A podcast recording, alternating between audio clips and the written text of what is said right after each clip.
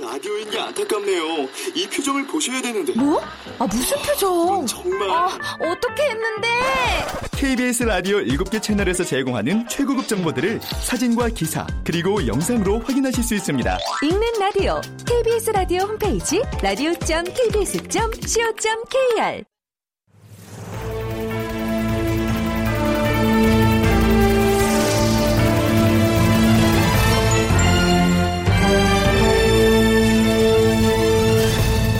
다큐멘터리 역사를 찾아서.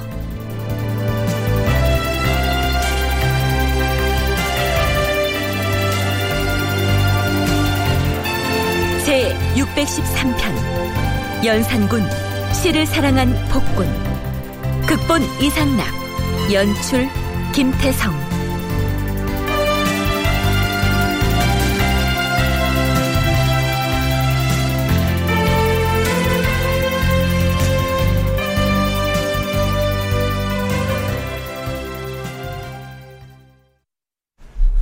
청취자 여러분 안녕하십니까? 역사를 찾아서의 김석환입니다.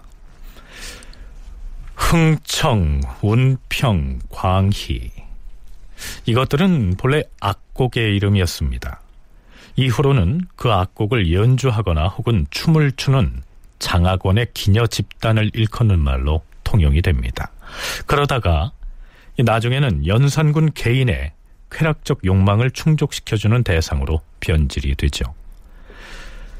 지난 시간에 소개했던 대로 이 기녀 집단 중에서 연산군의 총애를 받아서 대궐을 출입하는 특권을 누렸던 그 여인들이 바로 흥청이었습니다. 이 흥청은 매우 융숭한 대접을 받았는데요. 연산군은 공공연하게 이러한 내용의 교지를 내리기도 합니다. 흥청으로서 이미 권례에 들어온 자들은 곧 나인이나 마찬가지다. 그러니 대소신료들은 흥청의 이름을 함부로 부르지 말라. 이를 어기는 자는 엄중히 논지할 것이. 또한 과인이 특별히 광희와 운평 이런 이름들을 지었음에도 불구하고 신료들 중에는 그렇게 칭하지 아니하고 창기라고 부르거나 악공이라 부르는 자가 있는데 장차 이를 어긴 자를 어떻게 논지할 것인지 예조에서는 그 철목을 마련해서 과인에게 하려라. 그런가 하면 흥청 중에서도 왕과 동침을 한 천과 흥청의 경우에는 후궁과 동일한 예우를 하도록 규정을 만들기도 합니다. 흥청에게는 특별히 그들을 경제적으로 지원할 보인을 따로 정해두었다는 사실은 지난 시간에 소개를 했었는데요. 후궁의 예우를 받았던 그리고 또 궁인의 예우를 받았던 흥청의 권세를 실감할 수 있는 때가 바로 이들이 궐 밖으로 행차를 할 때입니다. 물렀거라! 흥청마마 행찬이라! 이, 이놈들이 이, 이, 이놈들이 썩 물러서지 못하겠느냐?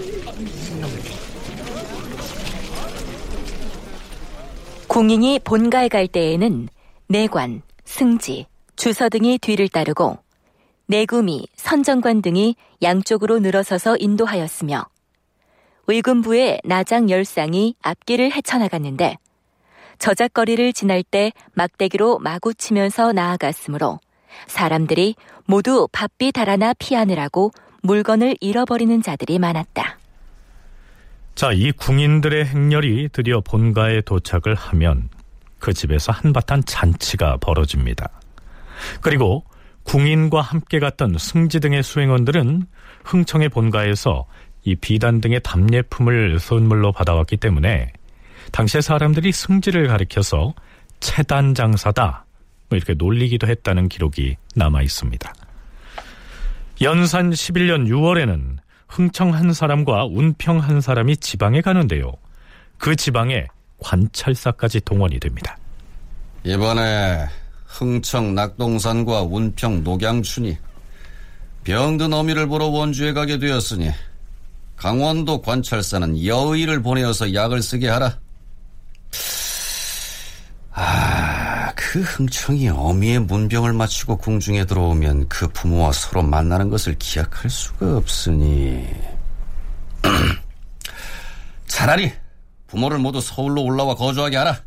관에서는 전투와 집을 마련해 주어서 생업을 돕게 하고 그 형제 자매에게는 모두 관에서 시행하는 역을 면제하도록 하라. 처음에는 원주 출신의 낙동산이라고 하는 흥청의 경우에만 부모가 서울로 올라와서 살 수 있도록 거처를 마련해 주게 했는데요. 이번에는 모든 흥청에게 그 같은 혜택을 주는 방안을 논의하게 됩니다. 외방에 거주하는 흥청의 부모들을 모두 다 상경하게 하라. 서울에 올라오면 생활을 꾸려가기가 어려울 터. 과인이 전토와 집을 내려서 은택을 베풀어야 하겠다. 하지만 그 수가 참못 많으니 모든 흥청 부모의 전토와 집을 관에서 값을 다 쳐준다면 아마 나라 살림살이를 지탱할 수 없을 게야. 호조를 불러서 의논한 다음 과인에게 아뢰게 하라. 주상 전하, 만약 흥청의 부모에게 주는 집을 큰 집으로 한다면 그 값이 매우 많아서 감당하기 어려울 것이옵니다. 한성부로 하여금 15칸이나 16칸쯤 되는 집을 물색해서 값을 제대로 쳐서 줄 수는 없으니 적당히 지불하게 하시옵소서. 또한 토지의 경우 전토가 많은 자를 가려서 열결에 한 결씩 내게 하여 내려주시면 따로 값을 쳐서 주지 않아도 될 것이옵니다. 천과 흥청 같으면 그 부모에게 집과 전토를 다 내려주어야 하겠지만 지과 흥청 이하의 기녀들은 그 중에서 재주가 성취한 자를 가려 뽑아서 뽑힌 자들의 부모에게만 내려줌이 옳을 것이. 아 그리고 전토가 많은 자의 땅을 한 결씩 강제로 내놓게 하는 것은 문제가 없겠는가? 아무리 많은 토지를 가진 자들이라도 값을 주지 않고 빼앗는다면 말썽이 생길 게 아니냐? 호조 판사는 말해보라. 예, 전하. 성안의 조성에 놓은 좌우 행랑 중에서 종로로부터 창덕궁의 하마비까지는 땅이 낮고 축축하여서 창고로 만들기에는 마땅치 않은 곳이오니 흥청의 부모들에게 그곳에 들어가 살게 하고 전터는 각각 그들의 고향에서 마련하여 주는 것이 좋을 듯하옵니다. 아니야, 아니야. 행랑은 관거의 소유임으로 내어줄 수가 없어. 다시 의논하여 아래라. 결국 국왕의 승은을 입은 천과 흥청의 경우 그 부모를 서울로 불러 올려서 토지와 가옥을 모두 지급하고요. 지과 흥청 이하의 경우에는 재능이 뛰어난 사람에게만 지급하게 됩니다. 국가로부터 이렇듯 그 가족들까지 재정 지원을 받기 위해서는 일정 부분 명분이 있어야 할 텐데요. 그렇다면 그 흥청들이 음악과 관련해서 어떤 역할을 수행했을까요? 성신여대 오종록 교수의 얘기 들어보시죠. 왕가의 특수한 관계를 맺은 여성이라고 하는 이유로 국가의 재정을 기울여 가지고 여러 가지 경제적인 대우를 하도록 하는 상황이 되다 보니까 이제 사회 전체 차원에서 커다란 그런 문제가 됐던 것이죠. 여하튼 이제 흥청은 노래하고 춤추는 그런 것을 훈련시켜서 어느 정도 수준에 오른 사람들을 일컬었고요. 그리고 흥청이 될 수 있는 후보자로 뽑아놓은 것이 이 강청이고 운평과 광희 이들은 다들 역시 장학원에 소속이 되어 있기 때문에 음, 악과 관련해서 일들을 하는 존재인 것은 분명한데 악기만을 연주하는 것인지 뭐 등등에 대해서는 정확하게 별로 드러나 있지는 않습니다. 흥청의 본래 역할은 물론 음악과 관련된 활동이었습니다.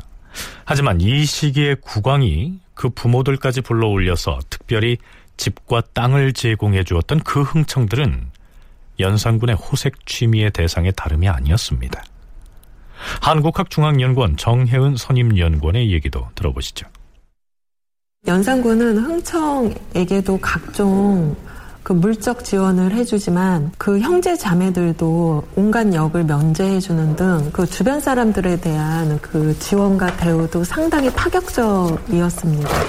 그러다 보니까 흥청을 수행하는 그 밑에 하인들도 당연히 그 흥청의 권세에 따라서 본인들도 각종 권세를 갖게 되고 이미 흥청에 대한 온갖 그 물품이나 재정이나 가옥이나 토지가 지급되는 상황에서 그 틈을 타서 흥청 아래에 있는 하인들도 온갖 악행을 저지르게 된 것이 아닌가 그렇게 생각이 됩니다. 자, 흥청이라고 해서 다 같은 대접을 받는 게 아니었습니다. 연산군이 특별히 총애하는 흥청의 경우에는 그 대우가 매우 융숭했습니다.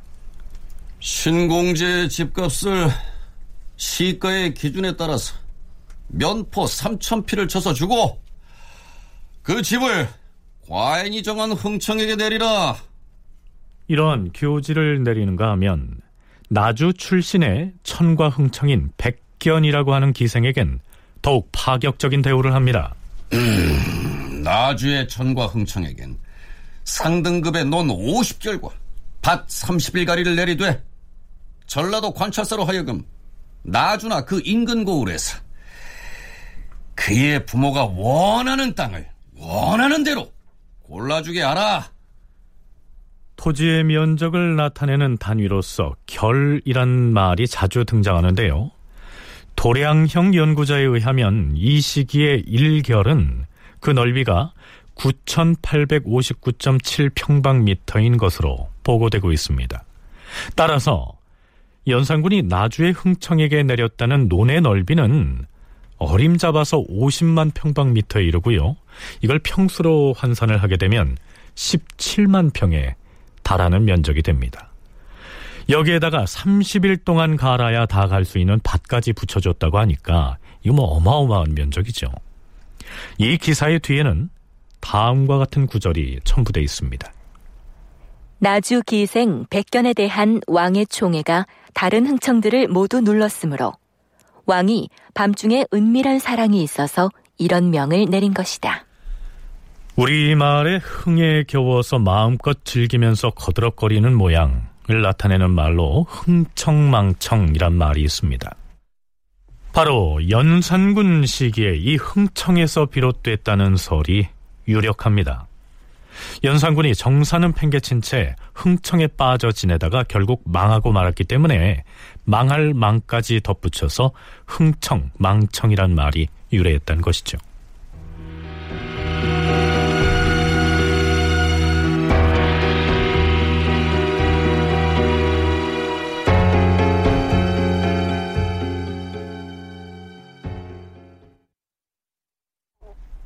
앞에서 소개한 정혜은 연구원의 얘기 중에 흥청의 하인들이 악행을 저지르기도 했다라고 했습니다. 연산 11년 8월의 기사를 보면 이러한 내용이 올라 있습니다. 흥청이 스스로 좋은 집을 물색하고서 왕에게 아뢰면 왕이 곧 호주에 명하여 시가를 쳐서 강제로 사들인 다음 그 흥청에게 내려주었다. 이로 말미암아 성 안의 좋은 집들은 모조리 흥청의 차지가 되고 흥청의 집 하인들도 연주를 이용해서 간사한 짓을 하였는데 장차 들어가 살고자 하는 집이 있으면 그 주인을 쫓아내고 재물을 빼앗았다. 하지만 사람들은 맞서서 다투지도 못하였으며 흥청의 하인에게 후하게 뇌물을 주어야 그만두었다.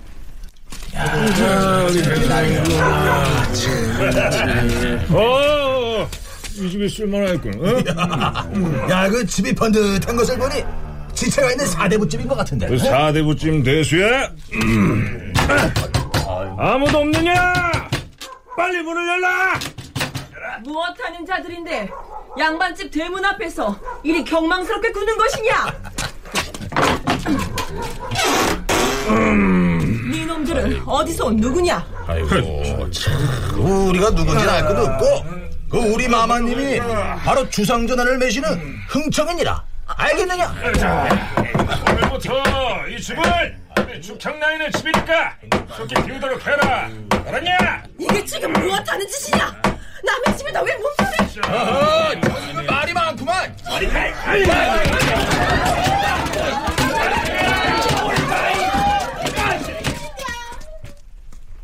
그때 흥청 중에서 왕의 총애를 받는 자가 많았는데 그 집의 부모나 하인들이 각각 흥청의 이름을 쓴 명패를 가지고 가서 도성 안에 큰 집을 골라 대문에 못을 받고서 급히 독촉하여 쫓아내면 설령 사대부의 집일지라도 허둥지둥 달아나느라 재산도 다 버리고 거두지 못하였다.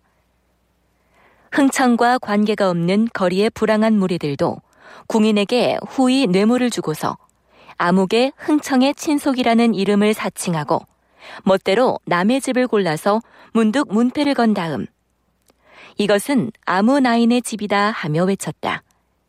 그러면 그 집 사람들은 갈피를 잡지 못하고 쫓겨나거나 혹은 그 사람에게 후이 뇌물을 주고 빌기도 하였다.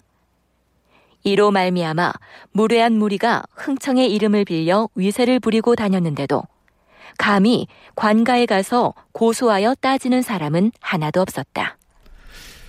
자, 이렇다 보니 어떤 흥청의 하인들이 이 남의 집을 차지하겠다고 대문에다가 문패를 받고 집을 강탈하려고 했는데 뭐 알고 보니 그 집이 바로 다른 흥청의 집이어서 연산군에게 그 일이 보고돼서 처벌받는 일도 있었다고 합니다. 그 사람들이 직접적으로 그 궁궐 밖에서 영향력을 행사할 수는 없거든요. 결국은 그런 흥청과 관련된 가족이 무엇인가 그 영향력을 행사를 하면서 사대부가의 집도 뺏고 하는 일이 벌어졌다 하는 것인데 결국은 몇백 명의 흥청이 다 그런 식으로 했다라고 한다면은 벌써 그때 뒤집어졌겠죠. 아마 몇 명의 흥청이 그런 일을 했다 하는 것 같고 그리고 실제로 구체적인 알맹이는 어떤 흥청, 흥청이 다른 흥청의 집에 흥청이라고 써서 붙였다. 라고 하는 것이고 그것에 대해서 연산군이 처벌할 것을 명령한 내용입니다. 그게 내용이 핵심인데. 자, 그런데요. 그 기녀들 중에서 가장 처지가 딱한 쪽은 지방 여기저기에서 뽑혀 올라왔던 운평들이었습니다. 이들의 소망은 임금에게 간택돼서 궐 안에서 열리는 연회에 참석하는 것이었는데요. 뭐 언제 그런 기회가 올 것인지 기약을 할 수가 없었던 것이죠. 더구나 연산군은 그 운평들에게 이러한 교지를 내려둡니다. 네, 중위에서 뽑혀온 운평들이라고 해서 단장의 힘을 쓰지 않아서는 아니 될 것이야. 응? 어명이 있으면 하시라도 예고할 수 있도록 앞으로는 날마다 단장을 하고서 대기하게 하라. 운평 수백 명이 연방원에 있으면서 음악을 익혔는데 왕이 불시에 부를 수가 있으므로 항상 정장을 하고 있어야 했다. 그들은 음식을 먹을 겨를이 없어서 굶어서 쓰러지는 자도 있었다. 운평의 경우는 한때 한 천 명 정도가 소속이 되어 있었다고 합니다. 이 많은 여성들이 언제 잔치에 불려갈지를 몰라서 항상 치장을 하고요. 그러다 보니까 식사할 시간도 없이 허기 때문에 쓰러졌다는 그러한 기록도 나와 있습니다. 이처럼 운평 같은 경우에는 본인이 흥청이 되기 위해서 각고의 노력을 했다고 보여집니다. 그리고 흥청이나 운평 같은 경우에는 규모가 많다 보니까 맨 처음에는 미혼자만 뽑았지만 어느 순간부터는 기혼자들도 흥청이나 운평으로 뽑혀지게 됩니다. 이럴 경우에 기혼자는 본인의 남편과 강제로 별거를 해야 되고요. 기혼이나 미혼을 막론하고 임신과 출산은 금지했습니다.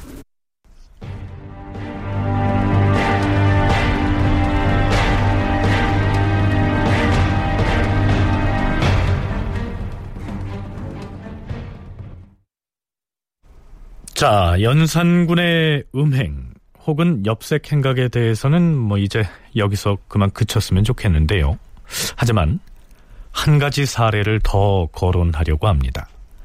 월산대군의 부인 박 씨의 얘기입니다.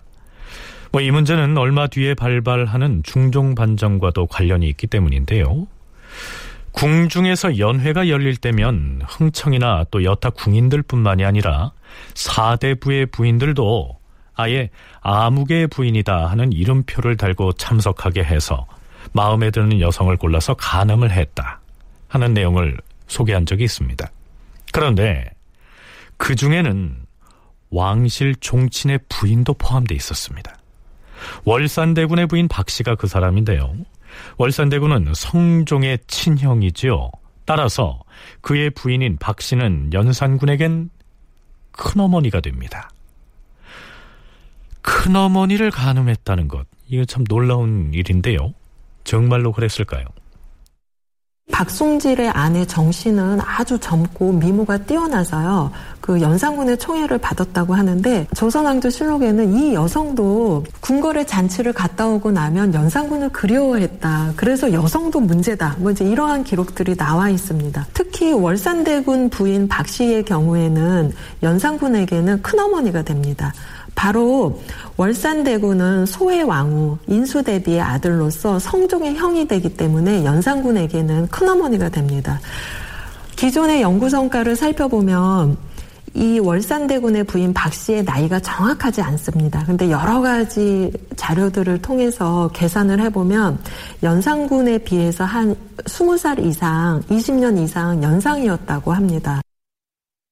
네, 물론 월산대군 부인 박 씨의 생년에 대한 기록이 없기 때문에 당시 그의 나이를 정확히 가늠할 수는 없지만 뭐 이런저런 정황으로 미루어 보면 적어도 20살 이상의 차이가 난 것으로 짐작이 됩니다.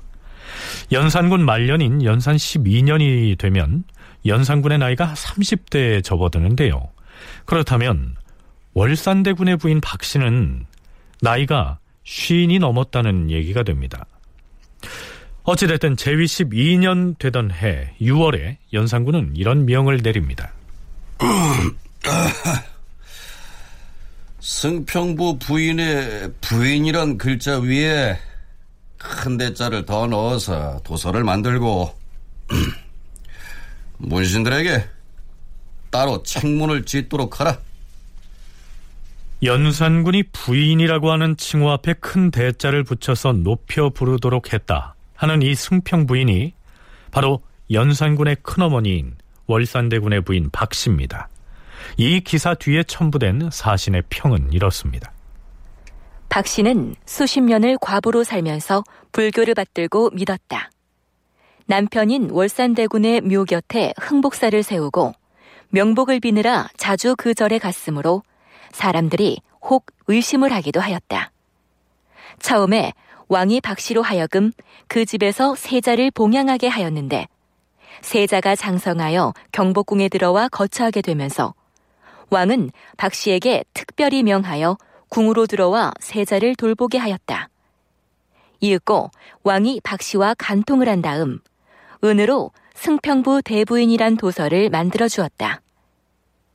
어느 날 밤 왕이 박 씨와 함께 자다가 꿈에 월산대군을 보고는 그를 밉게 여겨서 내관으로 하여금 한 길이나 되는 쇠막대를 월산대군의 무덤에 꽂게 하였는데 그때 하늘에서 벼락치는 소리가 들렸다. 한편 이 월산대군의 부인 박 씨는 연산 12년 7월에 사망한 것으로 나옵니다. 그런데요, 그의 졸기를 보면 이렇게 돼 있습니다.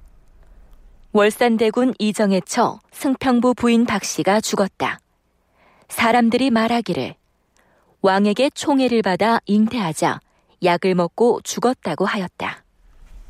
연산군의 아이를 임신하자 자살했다는 내용입니다. 사람들 사이에 소문이 그렇게 났다는 얘기입니다. 뭐 어쨌거나 연산군은 즉위 이후에 다른 종친 부인들과는 달리 유달리 박 씨에 대해서는 오랫동안 지대한 관심을 표명합니다. 연산 5년 11월의 기사를 보시죠. 주상전하, 듣자온즉 월산대군 이정의 처에게 녹을 주신다 하였사온데 이것이 어느 법에 근거하심인지 모르겠사옵니다. 이것은 일찍이 조종조에 없는 일이옵니다. 한번 이렇게 단서를 열어놓으면 후에 반드시 그것을 가지고 줄례를 삼게 되므로 폐해를 구원하기가 어려울 것이옵니다. 뭐? 전례에 없다 하여 녹을 주어서는 아니 된다는 법이 어디 있는가? 응? 과인의 특별한 은혜에서 나온 것이니 법에 구애될 것 없다. 아니 되옵니다. 월산대군 저에게 녹을 주는 일을 거두어 주시옵소서. 과인은 듣지 아니할 터이니 다시 말하지 말라. 그리고 월산대군 부인에게 금표 안에 들어간 토지의 대가를 원하는 대로 넉넉히 주도록 하라. 이 외에도 연산군은 박 씨에게 무수히 많은 물품을 하사하는데요. 쌀, 콩, 면포, 노비 등을 무려 18차례에 걸쳐서 제공합니다. 종친의 부인에게 이처럼 많은 물품을 지속적으로 하사한 것은 유례를 찾을 수 없는 일이었습니다. 조선왕조 실록에는 이 연산군이 월산대군 부인 박 씨에게 지나칠 정도로 많은 선물과 물품을 내리는 것을 볼 수가 있습니다. 그렇기 때문에 두 사람의 관계를 정확하게 오늘날 알 수는 없지만 분명한 사실은 연산군이 월산 부인 박 씨에 대해서 상당한 많은 호감과 호의를 가졌던 것은 분명하다고 생각합니다. 이러한 조선왕조 실록의 기사에 의거해서 살펴보면 두 사람의 관계는 정확하게 지금 단정 지을 수는 없지만 적어도 연산군이 월산대군의 부인 박 씨에 대해서 상당한 호의를 가졌다는 사실은 충분히 알 수 있습니다. 네, 여기에서 유념해야 할 점은 이 월산대군의 부인 박 씨의 남동생이 박원종이라는 사실이죠. 중종 반정을 일으켜서 연산군을 내치는데 주도적인 역할을 한 바로 그 인물입니다. 이 박원종은 누이 박 씨가 조카인 연산군의 간음 상대가 돼서 몸을 더럽힌 데에 대해서 아주 깊은 원한을 가진 것으로 기록돼 있습니다. 너희는 지금 왜 궁중에 들어와 있는 것입니까? 주상이 그리하라 하니 어찌하겠느냐. 아무리 주상이 그리 명했거늘 지하에 계시는 월산 대군이 이 사실을 알면 뭐라 하시겠어요? 그래, 내가 죄인이다. 내가 죄인이야. 그래. 주상이 녹을 준다고 어찌 그걸 덥석 받을 수가 있습니까? 내가 받고 싶어서 받은 줄 아느냐?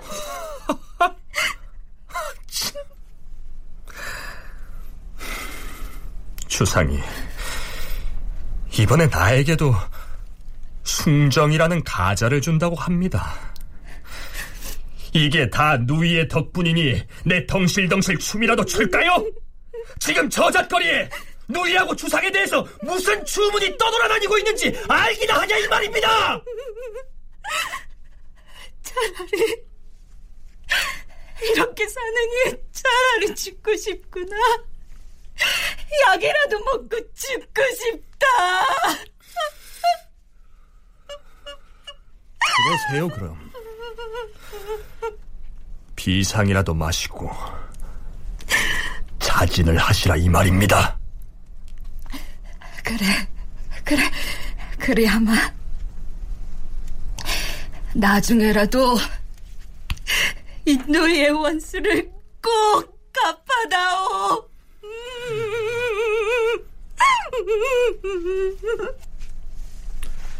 월산대군의 부인 박 씨는 이렇게 해서 결국 자살을 택했고요.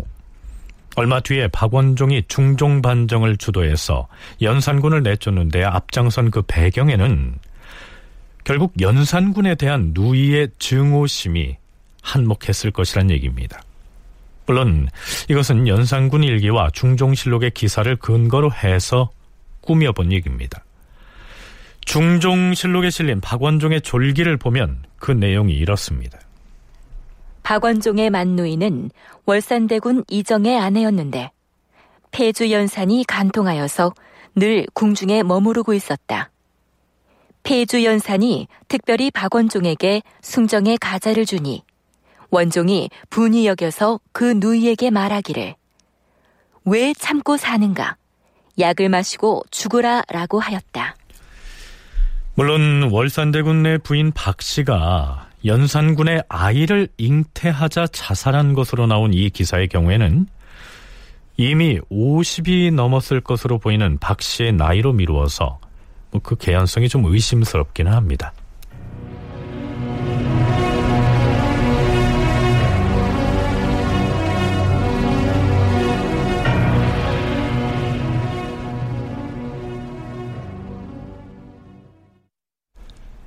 자, 이제부터는 연산군의 시작 활동, 즉 시인으로서의 연산군을 탐색해 보려고 합니다. 조선 왕조 전체를 통틀어서 연산군만큼 많은 시를 남긴 왕이 없었습니다. 사실 연산군이 쫓겨난 뒤인 중종 때에 연산군 제위 중에 엮었던 그의 시집을 불태워서 없앴다고 돼 있는데요. 그럼에도 불구하고 연산군 일기에 임금이 지은 시, 즉 어제 시가 150여 편이나 전하고 있다는 사실은 그가 얼마나 많은 시를 지었는지를 짐작하게 합니다. 자, 그런데요. 임금이 시를 즐겨 짓고 읊고 하는 행위에 대해서 이 성리학을 신봉하는 신료들은 썩 바람직하게 여기지는 않은 것 같습니다. 연산군 주기초인 연산 2년에 연산군이 고금의 명시를 편집해서 시학대성이란 책으로 내보려고 했는데요. 신료들이 반대합니다. 전하, 자고로 제왕으로서 시를 즐겨 짓는다는 것은 어지러움을 가져오게 될 뿐인 것이옵니다.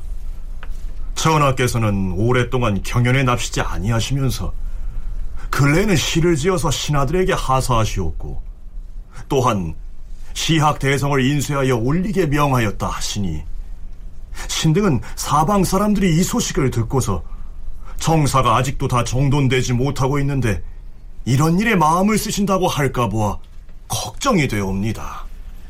자, 쉽게 얘기해서 시 짓는 일에 관심 두지 말고 경연에 힘쓰라. 대신들이 이렇게 충고를 하고 있는 것이죠. 그렇다면 임금으로서 시 짓는 일을 즐겨 하는 것은 군주의 도에 반하는 일일까요? 오종록 교수와 정혜은 연구원의 얘기 차례로 들어보시겠습니다. 본능적인 즐거움이나 슬픔이나 뭐 이런 것들도 역시 그 미움이나 뭐 그런 이제 격한 감정들도 쉽게 되니까 그런 시를 그 지을까봐 걱정을 할 수는 있겠죠. 그렇지만 시도 그 원칙적으로는 하늘이 정한 이치나 이런 것들을 많은 사람들에게 널리 알리고 뭐 하는 수단이 된다면은 그건 이제 훌륭한 시라고 예, 그렇게 생각을 했던 것이죠. 이 한자 문화권에서 이 시라고 하는 것이 갖는 어떤 의미 내지 가치가 매우 독특합니다. 중국의 최고 지도자인 이 시진핑이 어, 우리나라에 와서도 대학교에 가서 뭐 특강을 하면서도 그렇고 자주 이 시를 예, 인용하는 것을 볼 수가 있는데 거기에 나, 거기에서 더 나아가서 이제 한시를 지을 수 있다라고 한다면은 예, 이것은 어떻게 보면 최고 지도자로서의 어떤 덕목을 예, 훌륭하게 예, 갖추었다라고 평가를 받을 수가 있는 거죠. 조선왕조의 임금들도 시를 짓습니다. 근데 그 시의 내용이 개인의 사감을 드러내거나 개인의 감정을 표현하는 그러한 시보다는 군주로서의 마음 자세, 국가를 어떻게 다스리겠다 이러한 내용들이 많고요. 그리고 실제로 여러 그 연회나 잔치에서 신하들과 같이 서로 주고받는 시창시를 짓습니다. 그렇기 때문에 연산군이 시를 많이 지은 것이 임금으로서의 자질에 어긋난다라고 저는 생각하지 않습니다. 자, 그러면 연산군이 지은 시를 감상해 볼까요?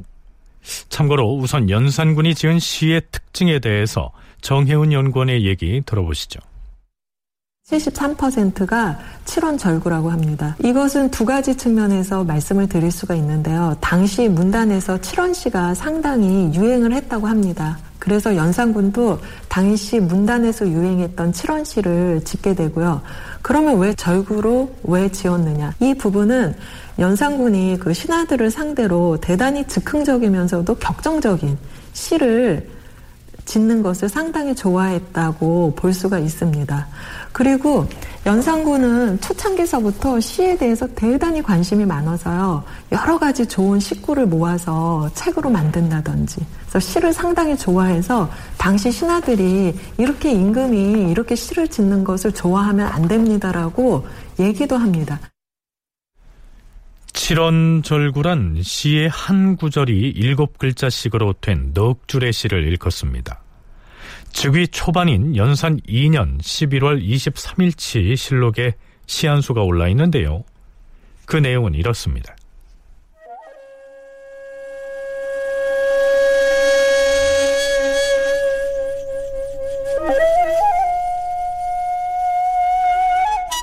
해심 번다 곤기면 기침이 잦고 열이 높아 피곤한 기운이 계속되어서 경경종야 민응연. 이리저리 뒤채며 밤새 잠 못 이루네. 간관 분염 종사중. 간관들이 종묘사직의 중함은 생각하지 않고 매상소장 권경연. 상소 올릴 때마다 경연에만 나오라 하네.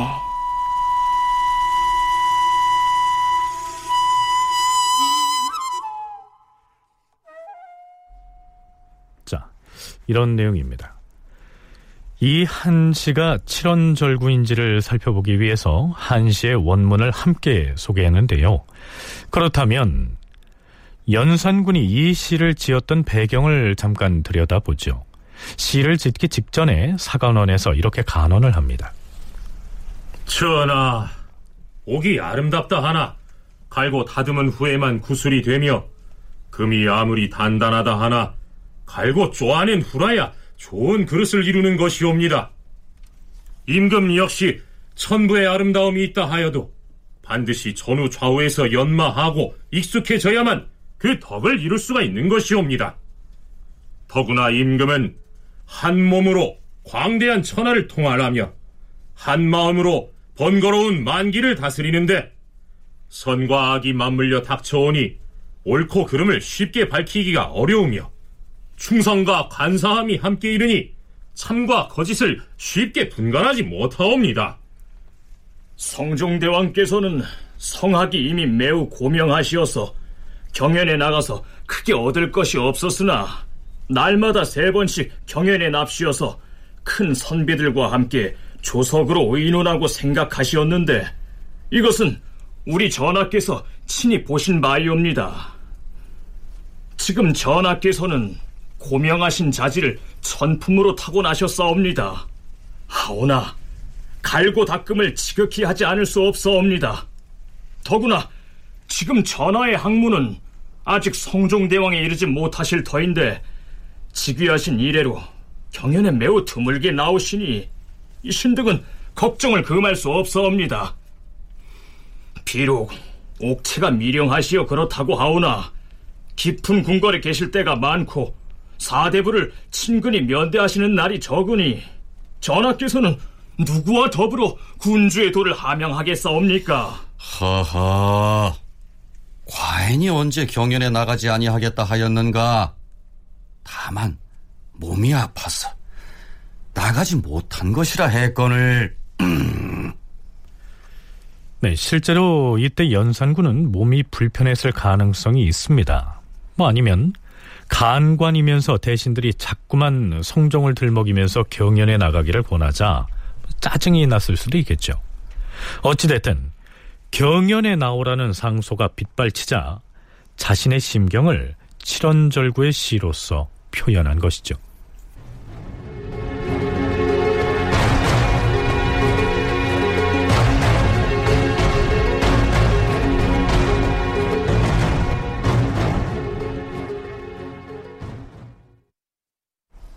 네, 만일에 우리가 연산군을 무자비한 폭군으로만 상상하고 있다면 그의 이 시에 나타난 이미지를 연상하면 놀라지 않을 수가 없을 것입니다.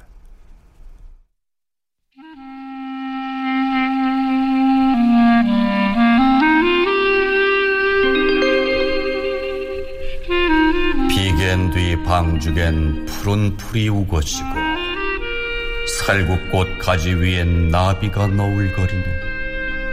무한한 태평의 봄 풍경 속에서 문 밖에 활쏘긴 오름도 해롭지는 않으리.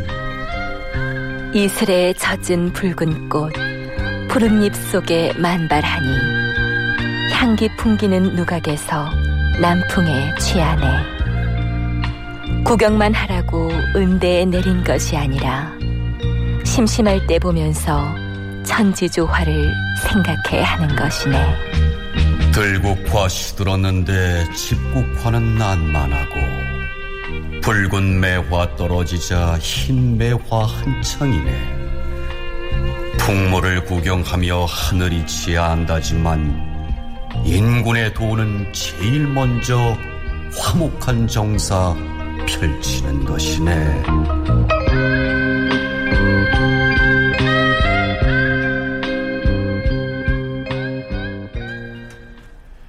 네, 세 편의 시를 들어봤습니다.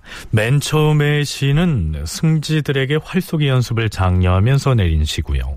두 번째는 승정원의 사계화라고 하는 꽃을 하사하면서 함께 내린 시입니다. 그리고 맨 나중에 들국화, 집 국화 운운하는 시는요. 연산 9년에 승정원에 내린 시입니다. 세 편 모두 잘 쓰인 서정시라는 느낌을 주게 됩니다. 특히 세 번째 시에서 연산군은 인군, 즉 군주의 도가 화목한 정사를 펼치는 데 있다라고 읊고 있어서 이때까지만 해도 좋은 임금이 돼야겠다 하는 다짐을 한 것처럼 보입니다. 시라고 하는 것은 현대 문학에서도 상당히 감수성이 예민하고 섬세한 그런 내면을 표현하는 하나의 문학적 장르라고 할 수 있습니다. 조선시대의 군주가 이렇게 섬세하고 문학적인 감성을 저는 충분히 가질 수 있다고 생각합니다. 연산군은 그것을 대단히 크게 탈출을 했던 임금이고요. 하지만 조선이라는 나라는 당시 연산군이 제의를 하고 있을 그 당시는 성리학을 통해서 군주론을 세우려고 했던 그런 시대였습니다. 그런 시대와 연산군의 어떤 감성이 충돌하면서 결국은 연산군의 그 시작 활동이 바로 안 좋은 임금을 나타내는 중요한 기준으로 바뀌어졌다고 생각을 합니다. 연산군은 시적인 감성을 타고났는데 그가 제위했던 시기는 성리학의 경전을 통해서 군주의 도를 세우려고 하던 때였으므로 연산군의 성정과는 맞아떨어지지가 않았다.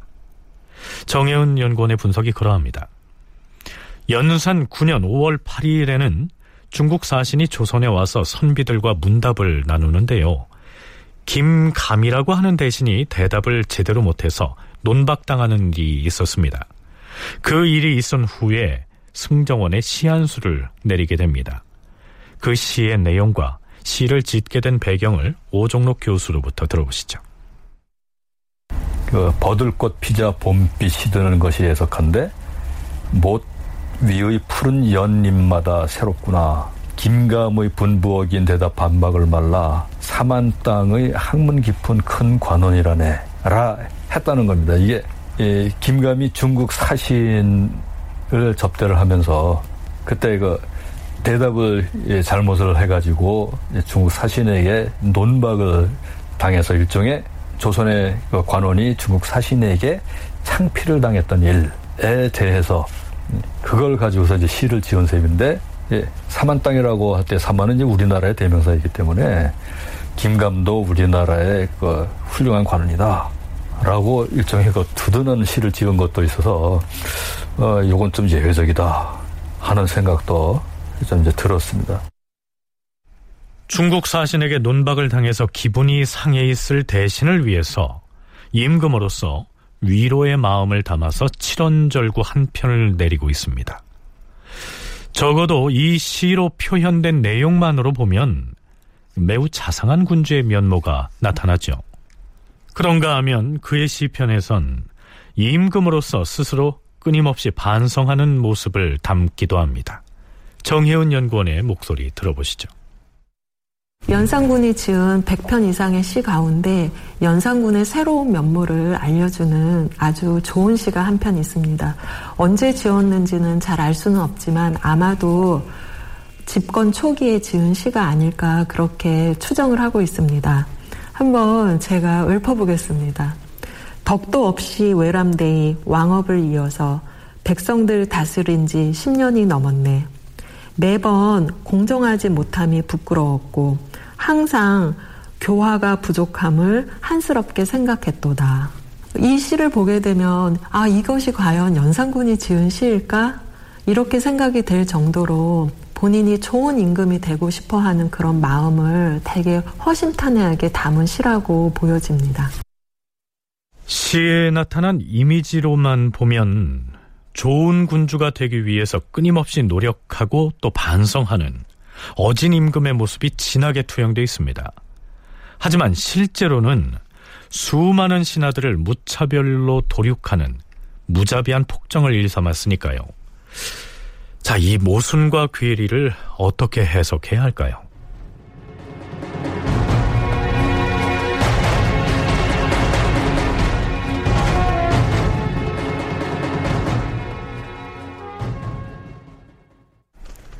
그럼 이번엔 스스로 갑자사와의 피바람을 일으켜서 이미 수많은 신료들을 사륙한 뒤에 그의 시가 어떻게 달라지는지 살펴보시죠.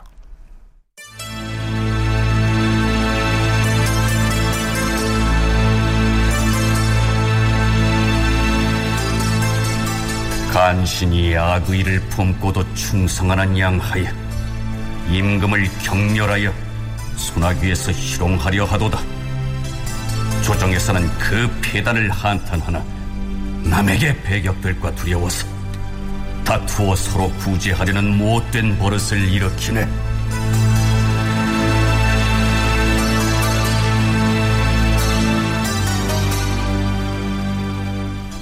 음, 과인이 어제 시를 내렸으니 승지들은 과인이 시를 지은 뜻을 해석하여 아뢰고 또 정승 및 의금부 당상으로 하여금 차운하여 올리도록 하라.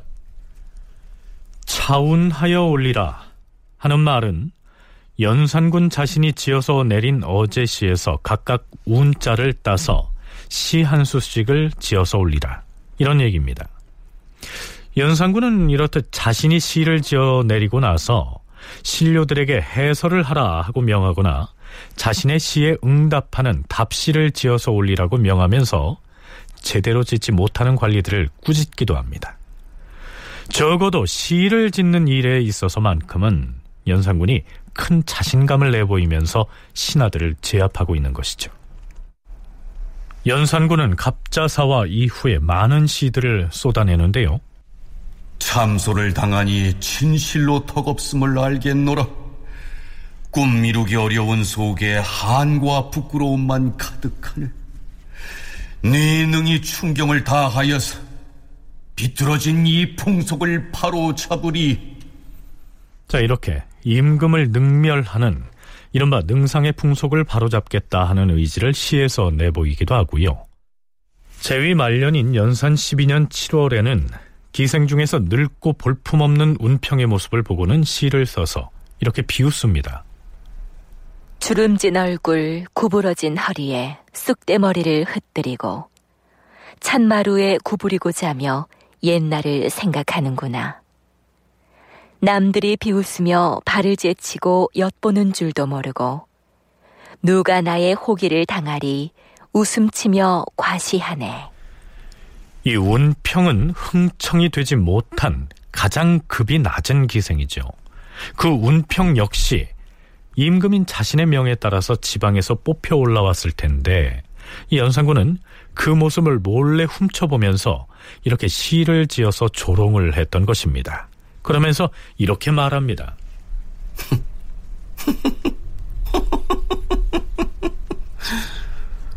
과연 전들고 못생긴 운평을 보아하니 역시 흥청이 보통 사람들과는 다름을 알 수 있지 않느냐? 과연이 지금 지은 이 시는 늙고 추한 운평을 비웃는 시이니 승지들은 이에 화답하는 시를 지어 올리라. 운평의 늙고 추한 모습을 보니 이건 역시 자신이 곁에 두고 성적 욕망의 대상으로 삼고 있는 흥청은 그 자색과 용모가 빼어나다. 이런 내용이죠. 늙고 추한 그 운평도 순전히 자신의 명에 따라 어느 지방에선가 뽑혀 올라온 자신의 백성일 텐데 말입니다. 자, 이렇듯 조롱하는 시를 승정원에 내리면서 한술 더 떠서 그에 화답하는 시 한 편을 지어서 바치라고 교지까지 내리고 있습니다. 글쎄요, 연산군 그가 시를 짓는 데에는 재주가 있을진 몰라도 만백성의 어머니인 군주가 되기에는 턱없는 인물이었다. 이런 생각이 들지 않습니까? 내로도 훌륭한 시인이었죠. 시를 잘 짓는다는 것 못하고 훌륭한 정치를 할 수 있는 품성 이 둘은 뭐 그렇게 긴밀한 상관관계에 있는 것 같지는 않고요. 아울러서 꼭 예, 훌륭한 시인이 예, 훌륭한 사람이다라고는 할 수 없겠죠. 예.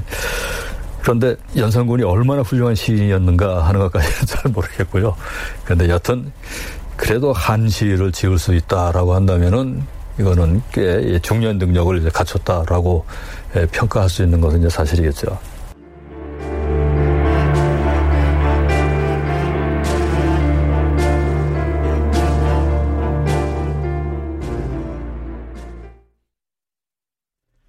연산군은 비록 폭군이었을지언정 그래도 시인으로서의 감수성을 타고난 것이 아니겠느냐 이렇게 말하는 사람들이 많은데요. 오종록 교수는 그의 심리 상태를 가늠하기 위해서는 그가 즐겨하는 사냥의 행태를 상기해 볼 필요가 있다고 얘기합니다. 왕이 사냥을 할 때면 나무 위에다 실형을 메고 몸소 거기로 올라가서 나뭇가지로 몸을 가리고 있다가 짐승이 지나가는 것을 엿보아 쏘는 것을 즐겼다. 또한 곰이나 범을 사로잡아다가 금원에 풀어놓게 하고서 친히 활을 쏘아 즐거움을 삼았으며 향교의 유생이나 사찰의 승려들까지 모두 몰입꾼으로 동원하니 그 중에는 부인이 남자 복장을 하고서 몰입꾼으로 나오기도 하였다. 거리에는 어깨에 생포한 곰이나 범을 메고 대궐로 오는 자들이 길에 줄줄이 늘어섰다. 경기, 충청, 황해, 강원 등 사도가 이 때문에 매우 어수선하였으며 백성들이 고달파서 사방으로 흩어져 달아났다. 이런 사정 말고도 연산군이 즐기는 독특한 사냥 습벽이 있었습니다. 전하, 저기 대성전 안으로 호랑이를 몰아넣었사옵니다. 아, 그래? 호랑이를 몰아넣었으면 사방문을 걸어 잠그도록 하라. 혹 놀라서 도망을 치면 안 될 것이야. 단단히 걸어 잠갔사옵니다, 전하. 그럼 이제 활을 가져오라. 예. 여기 있사옵니다.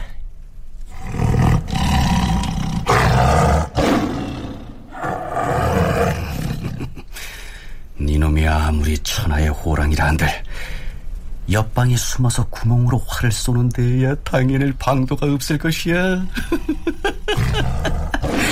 자, 어디 내 화살을 한번 맞아보아라. 네.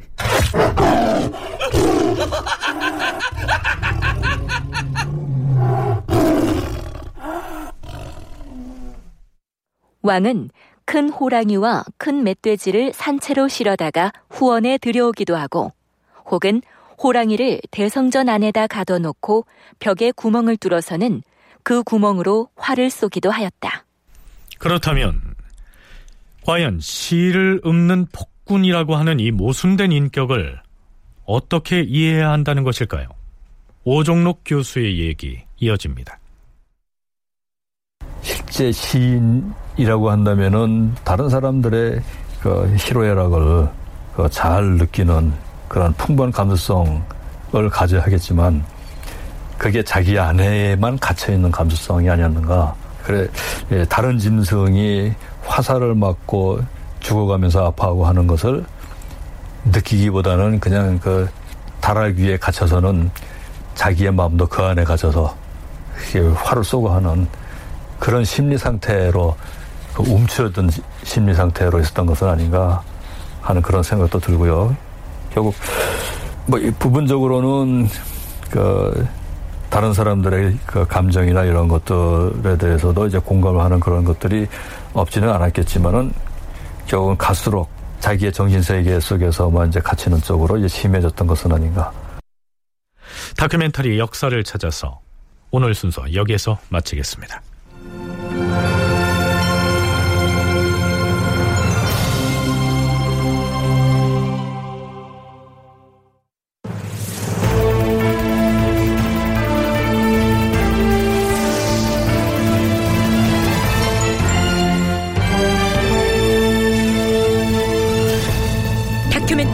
역사를 찾아서 제 613편 연산군 시를 사랑한 복군 이상락 극본 김태성 연출로 보내드렸습니다.